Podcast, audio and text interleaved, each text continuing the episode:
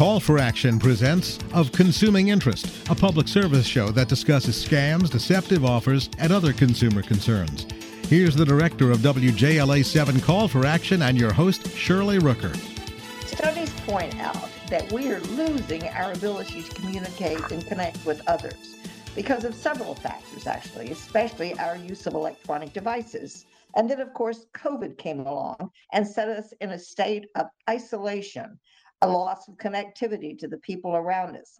Are there answers to these problems? Well, we're going to talk with someone who's going to introduce a new word to your vocabulary, bempathy. We're going to tell you what it means and how it can apply to you and to help you get back with those people that you've lost your connection with, how to interact. I can't describe it because I'm going to let her do it. My guest is Jill Robin Payne. She's a licensed psychotherapist. She's uh, been on our program a number of times. She's the author of two books, the latest one being Bempathy, which is, by the way, the illustrations are lovely, and um, an, another book. So we're going to talk about it. Jill, welcome to Of Consuming Interest. Thank you, Shirley, for having me. It's great being here. Uh, it's my pleasure. Okay, now I know that you're starting, you're you're coming up with this word bempathy. Isn't something you did overnight. So tell us your journey and how you got there. Um, what made you write the book, and what started you off on this this looking at the way we're connecting to people? Well, my specialty is relationships, and I think everything is relational. We're having a great relationship with our media right now. There's no static, and so I I've been working with a lot of clients with relationships, and I had noticed that there was an increase in social anxiety. Uh, the more that we were inundated with social media, I found that people were getting more anxious out there talking to people. So then I started studying Sherry Turkle, and she's a M I T professor. She has been doing research, Shirley, for forty years on how technology is Uh, negatively uh, affecting us. It has, uh, of course, it has positive. She was studying the negative on the one-on-one and group interaction that it's been causing. And so I even had a show on K P F T uh, talking about this. And so I've been doing research myself with my clients and just with people for the past ten years. And about five years ago, I said, you know what? We need to empathize more, and we need to do more face-to-face and banter. And so I was thinking, what word could I come up with? And I came up with bempathy, and I trademarked it. And so it means banter with empathy. And banter is just basically chit-chat, and they've done research that if you just face-to-face see people and you're talking with them, that in itself can increase Uh, empathy. So that's how I came up with it. And then I, I wrote a book on it. So that, that's how I got to uh, to get that word. Okay. So so bempathy is a combination of two factors, learning yes. to banter and bantering with empathy. So the banter right. itself is small talk. It's not necessarily serious talk, or it can be, but generally you, you advise staying away from religion, politics, and sex. so, uh, no, I don't mean staying away from them. Staying away from them as part of your banter. Sorry about that. Right. So, so when when you are, I, well, that's that's funny because when you first start to meet someone, you want to banter because it's a it's a dance, and so you want to go slow so you get to know their movement and their rhythm, and then you learn how to follow where they're going to go and what direction they're going in their conversation. So bantering is a fun process of just getting to know someone, and then knowing bempathy is also knowing when is the appropriate time to talk about sex. When is the appropriate time to talk about politics? And so there may not be one. So right, this right. is right there. So this is the whole process. And so what I did was is I got this book, Bempathy, and I said, you know, Shirley, how can I attract people to read the book? And I said, you know, anime is really big right now. Adults, uh, uh, well, adults, twenty-year-olds, thirty-year-olds are into this, these animated characters, and they're called anime. So I invented these characters that are in between Disney and anime. And as you said, they're adorable. They and are so, so I'm I in love with the dog. I'm in love with the dog.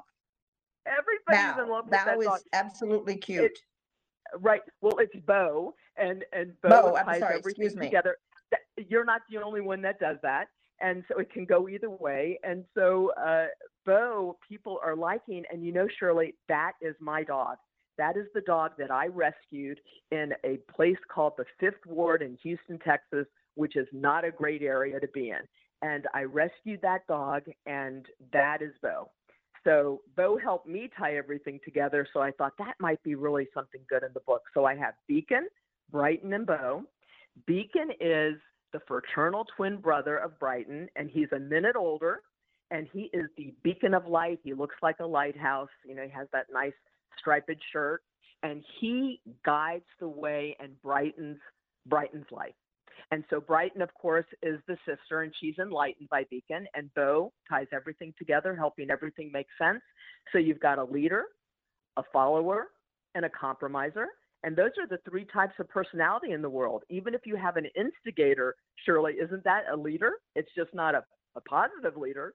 So this way people can empathize and relate with whatever character they like, and they follow these characters through a fictional story doing non-fictional communicative techniques. And so it makes it fun to learn. Well, you know, I, I, I, you had, I had gotten two copies of your book. And I shared oh. one with a friend. And let me just tell yeah. you what her comment was, which I thought was just outstanding. She yeah. said, "It looks like something I would read. First off, it's right. not too long. And secondly, right. it it's very direct, and it's fun yeah. to look at." You know, and right. this is a younger person. This is a gal in her mid thirties. And she said, you know, right. I'm going to read it.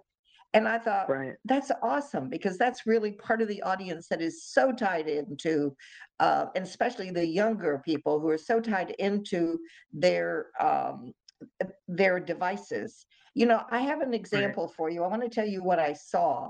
And it, my husband right. and I commented on this. We were at a restaurant. It's been a couple of years ago. And we were right. at a restaurant sitting outdoors. And at a table adjoining ours were four what looked like teenagers, younger people, somewhere maybe junior right. high, just or starting senior high. There were four of them. They were sitting at a table, beautiful day. Each of them had their phone out and were sending messages on the phone. I did not see in the time that my husband and I were there, I did not see right. them ever talk to each other. And I thought, my right. God, that is a terrible thing. They're losing this beautiful day. They're losing the fa- the the interface with their friends, chatting right. face to face, and a, what an awful right. thought. But at any rate, right. on that note, on that note, let's just take a brief pause here to let our listeners know they're tuned into Of Consuming Interest. You're listening to Of Consuming Interest. I'm Shirley Rooker. My guest is Jill Payne, uh, Jill Robin Payne. She is a licensed psychotherapist, frequent radio guest, and author, lecturer, and um, also I should reveal a friend of mine. So proud to say that, Jill.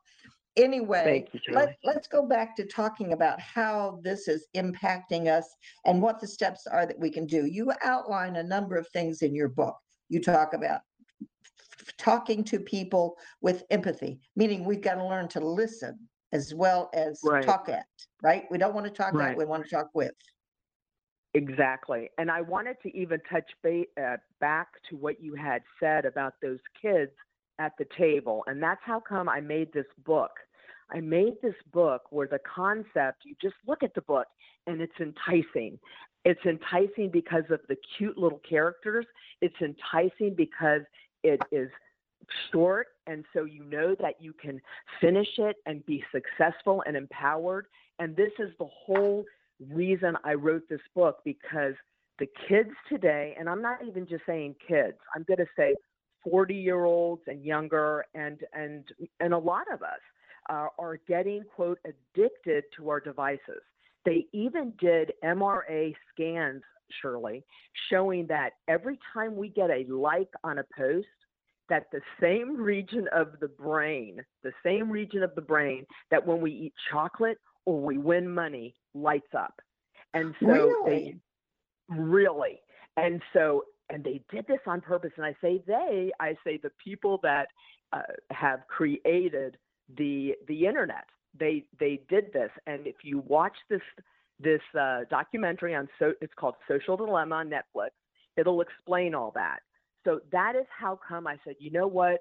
After uh, this COVID and us being uh, inundated so much with uh, being on the internet, not being able to touch people, to be in the same presence of people, and losing the ability to be social. And and so that's how come that it motivated me to do this book. Well, you know, I've read that social media developers admit that they're trying to make it as addictive as possible. So that we, so now and, you're telling me that when, when you go online to do something and you're enjoying it and it is yes. lighting up those brains, I mean, I could go eat chocolate instead. you could, you could. And so the thing is, we just need to be aware of this. And so there's something called the Goldilocks Principle. And basically, you know, that story of Goldilocks, it was just, you want to keep everything balanced. Just right. Yes. And so we need to learn how to control technology, not let technology control us. And that's what the book's about. And the book's about just getting out there and being able to talk and making it fun. And and even in the book, she uses some of the, or I say she, that's Brighton. Brighton uses a technique that is recommended uh, to increase empathy, and that is leave your device at home for a little bit. Just be free from your device and be in the moment. So she puts her little cell phone on the bike. And so, and, and taking time to practice doing one task at a time, which is what they do in the book. And so, and, and to do some face-to-face and to disconnect and recharge. And so we're not saying get rid of technology. We're just saying that we need to do other things besides technology. The main purpose of this book is to promote getting along and discussing things versus ghosting and canceling. And so what I noticed with my client, Shirley, is that there was a lot of ghosting for the past ten years. And that is different than canceling. It's when you know somebody one-on-one, you've had a relationship with them, and you may have said something to them that they misconstrued or they were offended, and they just shut you out. They cancel you. They get you off of Facebook, of Instagram. They block you. They don't call you. They don't return your phone calls. And it's very devastating. And what it does is it leads to something called unfinished business. And canceling is even more devastating because that is you're kicked off of society. You're shunned. So this book promotes getting along and discussing versus ghosting and canceling. And it doesn't mean we need to love each other. It just means we're just respecting each other. And and that is something that we have to keep in mind, because it seems to me that we do lose sight of other people. And I'm sure that it's devastating to be canceled by somebody. I mean, that's got to be a hurtful thing. Um, uh, It, it is. And so what happens is when you have low empathy, low empathy leads to people not being as kind as as you would if you have empathy. It, they've even done studies saying it leads to criminal behavior, violence, sexual offenses, aggression, antisocial behavior. So we really need to work on this empathy. And I don't think empathy is enough. So that's how come I created this Bempathy, which is banter with empathy. And it's you know, I love to do. the fact I love the fact that the book is actually only forty-two pages long. Yes. and, I and mean, what I really and was, truly, and it's amazing what you say yeah. in those forty-two pages or forty pages. It's it's just astonishing. I, I read it and yeah. I kept saying, wow, this is easy to do. I can hear it, understand it, read it, and enjoy it at the same time. And that's pretty hard to do in a book. Right. And so that's what I have heard. People have said the way I wrote it, the language fits people from twelve years old and up. And anybody can read it. It's easy read. And what makes it easy, Shirley, is I made, I put the pictures, like you have a picture on one side, then you have uh, reading material. Then you have a picture on one side, so it flows. And so even the pictures tell a story. Yes. Even if you look at the, yes, there you go. Okay, so let's talk about some of the techniques that people need to, to know, learn, and develop, because this is really the critical part. You're learning this technology, you're learning the new phrasing, the new words, you're learning bempathy, but if you don't put it into to use, then it's not going to be of much, pardon the fun, use to anyone. So um, I think all of that is so significant in what you've developed. So let's just take a a minute though to identify ourselves and let our listeners know that they are tuned in to Of Consuming Interest. I'm Shirley Rooker. My guest is Jill Robin Payne. She is a licensed psychotherapist, author, and lecturer. Uh, and we're talking about a ter- term that she's developed called bempathy. Now, as Jill has explained, that is using banter with empathy to get connected to people, to learn about new right. people, to connect to our friends, and so on. So anyway, Jill, pick up on how we can employ these techniques. So we go into a group where there's someone that we've had a problem with. How do we relate and use your techniques? Well, you gotta have them with you. You gotta think about it, right? Well, you do. And so what I did was I created, there's six elements that you need in bempathy. And so if you, when you read the book, the last chapter even explains everything. Uh, when you're, when you're reading the book, it'll explain these six elements. One is commonality, comfortability, connectedness. Those are, those are three. And then there's three more that people can go and read the book.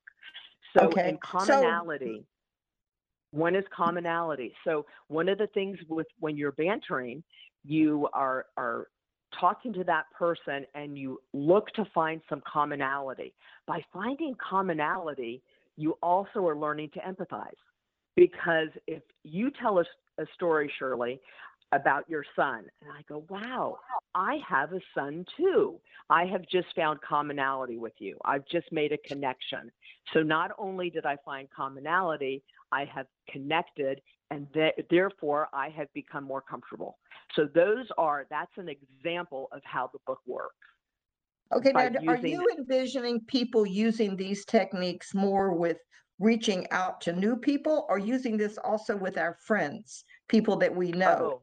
Where do we yes. where do we employ these techniques? We employ you the book is to hone in on ourselves, on others, and on, on communication. So we can always get sharper. We can always learn more. Matter of fact, I talk to people about their boundaries. Boundaries we are constantly working on. So uh, when we are doing social media, that is one of the issues. There are blurred boundaries, and virtual reality is coming into existence now, Shirley, where that's just messing up with our minds. So it's very hard to be mindful when you're in virtual reality because you're just in another world in your mind. So just practicing our boundaries and practicing this with people that we know, that will make it easier for people that we, that we don't know. Jill, tell us, how do we put the information that you've taken and provided to us, how do we put it into use? I mean, we're we're looking at so many things going on in our world today, what with COVID and the many variants and all of the stress. How do we do this? Do we need to sit down and practice this every day? Can we practice it with ourselves and our family?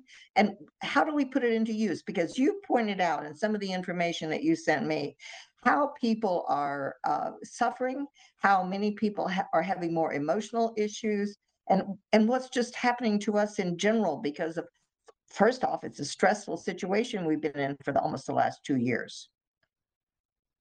Right. So uh, that's how come we need to do baby steps. So there's something called helplessness theory, and it just basically, we can learn to be helpless. We can learn uh, to to disassociate with people. And so this is something that we need to relearn. Empathy, you can relearn it. So do it in baby steps. Uh, I would get out with people that you know. uh, even just going out to a park and to start being in the presence of people. Surely sometimes that is anxiety producing to people. So you search within yourself where you want to start with this. My book is a really good start base because it sort of gives you some ways to get out, and then you take those and practice with people that you trust, because you want to build an environment that can motivate this. So that's what I tell people. I like I like when you said with people that you can trust, because this means that right. you can you can be yourself, you can express yourself, right. you can have a little bit more freedom than if you're dealing with strangers. But you know, so many of us, I mean, we're working from home these days. That can be such a stressful thing if you don't have some social outlets, and you can't, as you've pointed out, you can't depend on your devices to give you the interaction that you need. Um, and, you know, as, as we went back to the, the kids at the table who were on their phones, they were not talking to each other, which was, to me, was astonishing. You know, but you right. mentioned, you mentioned to take, leave your phone behind. Do you know, I can't leave my phone behind. If I've left my phone at home, I've often turned around and gone back to get it. Is that something wrong with me? Or should I go eat chocolate? So, so we can do baby steps. For instance, uh, before you go to bed, put your phone in another room. Uh, when you're eating supper with your loved one, put your phone in another room. Uh, when you're going places, take your phone with you, leave it in the car. So the, these are things that are baby steps, so that it's sort of a security blanket. You know that it's there if you need it, it's close by. And that way, that will give you some security while you're building trust in this other environment. But when well, talking well, I to have other to people. say, I usually don't interrupt people if we're at dinner or something. I just, you know, I'll turn my phone ringer off or something like that.